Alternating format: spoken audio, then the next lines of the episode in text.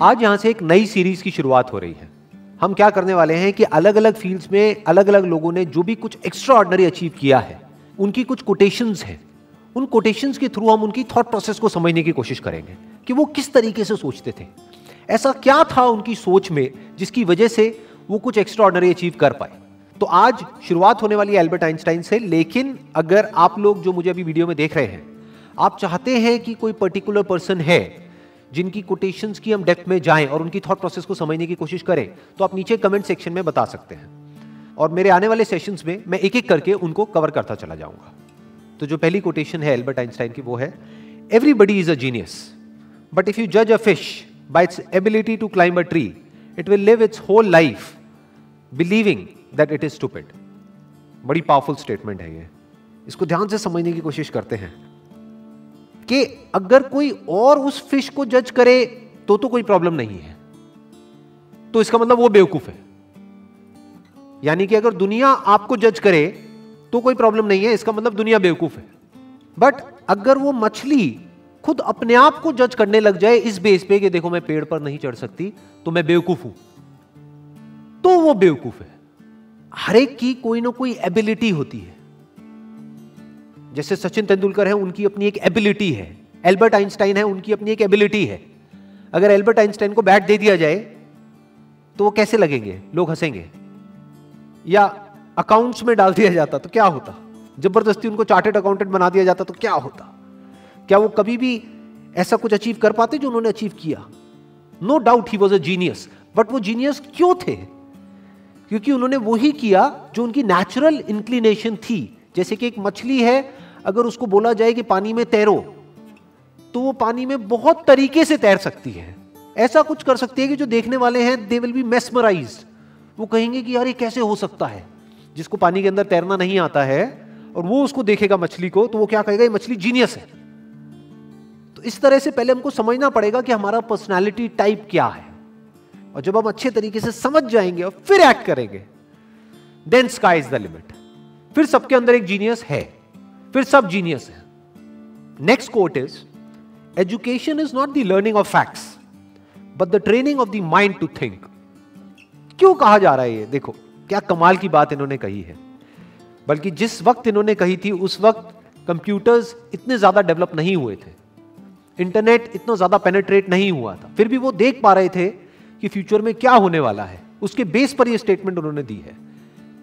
क्यों एजुकेशन में learning of facts important नहीं है। क्योंकि आज की डेट में अगर बात करी जाए तो जो फैक्ट्स हैं या जो नॉलेज है, वो तो एक क्लिक ऑफ़ बटन पे अवेलेबल है। मतलब अगर एजुकेशन का मतलब यही है कि स्कूल जाओ कॉलेज जाओ, और जो बुक्स में लिखा है, उसको रट लो और अपने यहाँ पर फ़ीड कर लो तो इसकी ज़रूरत क्या है? वो तो ऑलरेडी मोबाइल में है। जो बुक्स में लिखा है, अगर उसको आपने रट भी लिया और यहाँ पर फ़ीड भी कर लिया तो अगर उसको रिट्रीव करना है तो कैसे करोगे? अपने आप से एक क्वेश्चन पूछना पड़ेगा। तभी तो वो याद आएगा। याद आएगा और आप बोल दोगे।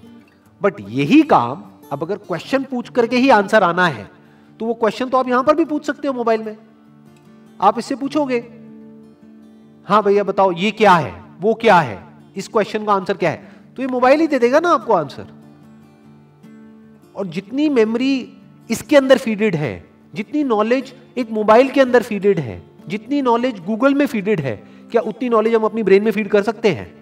तो हमारी ब्रेन अगर हम एजुकेशन को सिर्फ़ इतना ही समझते हैं कि एजुकेशन का मतलब कि फैक्ट्स को यहाँ पर फ़ीड कर दिया जाए तो हमारी ब्रेन इससे बहुत पीछे ही रहेगी, चाहे हम जितना मर्ज़ी डेवलप कर लें।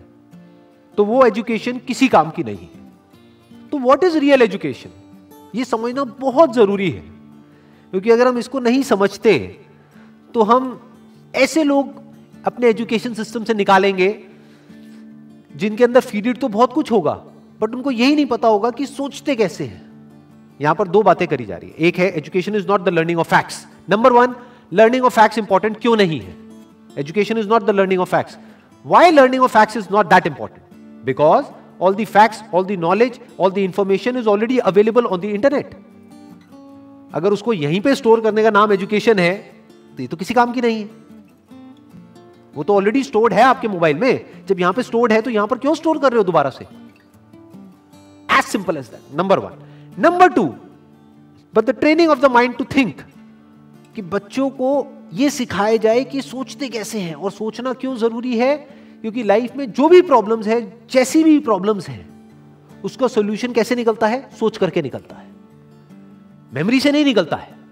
गूगल से नहीं निकलता है। फैक्ट से नहीं निकलता है नॉलेज से नहीं निकलता है। उस नॉलेज को यूज़ कैसे करना है, उससे निकलता है। अगर मेमोरी से या बुक्स से सॉल्यूशन निकलता, तब तो कोई प्रॉब्लम ही नहीं थी। किसी को पैसा कमाना है, इतनी सारी बुक्स हैं, पढ़ लो, निकल गया सॉल्यूशन उससे नहीं निकलता है। इंफॉर्मेशन से सॉल्यूशन नहीं निकलता है। उस इंफॉर्मेशन को यूज़ किस तरीके से करना है, उससे सॉल्यूशन निकलता है। जिस सवाल का जवाब गूगल नहीं दे सकता है उस सवाल का जवाब अगर आप दे सको, सोच करके उस प्रॉब्लम का भी सोल्यूशन निकाल सको, जो गूगल नहीं निकाल सकता है तो कहेंगे कि आप इंटेलिजेंट हो। यह इंटेलिजेंस डेवलप करने का काम होना चाहिए एजुकेशन सिस्टम का। This is real education next quote is the true sign of intelligence is not knowledge but imagination knowledge के बेस पे जो पास्ट में हो चुका है, उसको हम रिपीट तो कर सकते हैं। लेकिन कुछ भी नया क्रिएट नहीं कर सकते। जब तक कि इमेजिनेशन ना हो। यानी पहले हम कुछ इमेजिन करें, फिर नॉलेज को यूज़ करें तो ठीक है। बट अगर सिर्फ़ नॉलेज के बेस पर हम सोचे कि कुछ भी नया डिस्कवर हो सकता है इम्पॉसिबल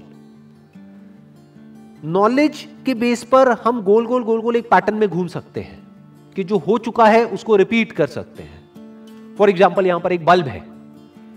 तो इस बल्ब को बनाने की एक नॉलेज है हमारे पास में। तो उस नॉलेज से क्या हो सकता है? और बल्ब बन सकते हैं। एक फैक्ट्री बन सकती है। उस फैक्ट्री में और बल्ब को प्रोड्यूस किया जा सकता है।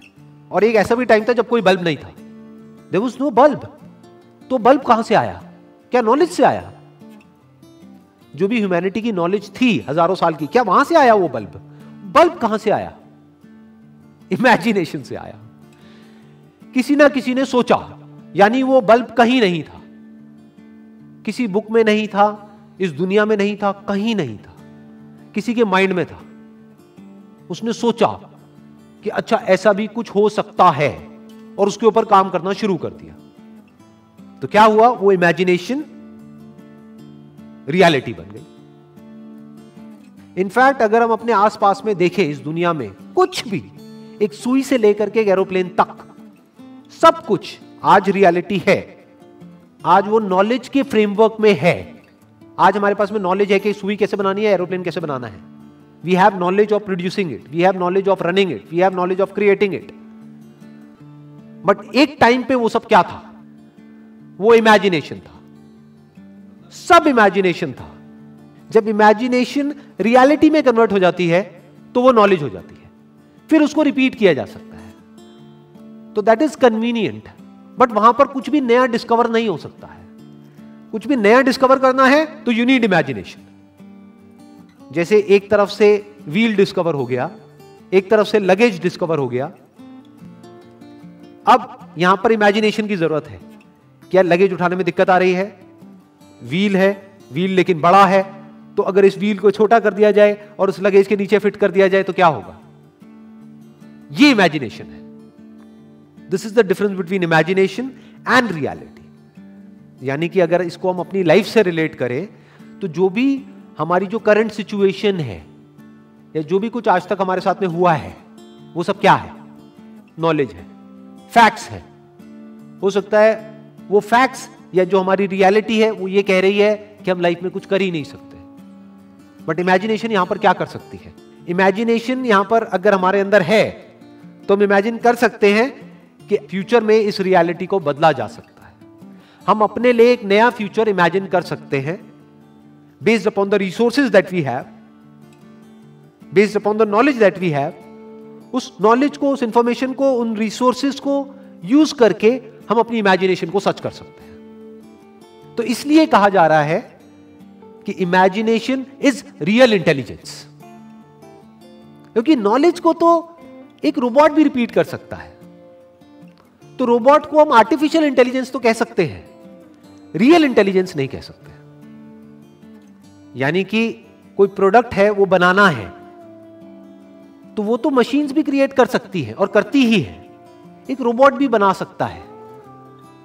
लेकिन कुछ ऐसा है जो रोबोट नहीं कर सकता, जो हम ही कर सकते हैं। That is real intelligence that is human intelligence तो ये कुछ कोटेशंस थी एल्बर्ट आइंस्टाइन की, जिसको आज हमने डीपली समझने की कोशिश करी है।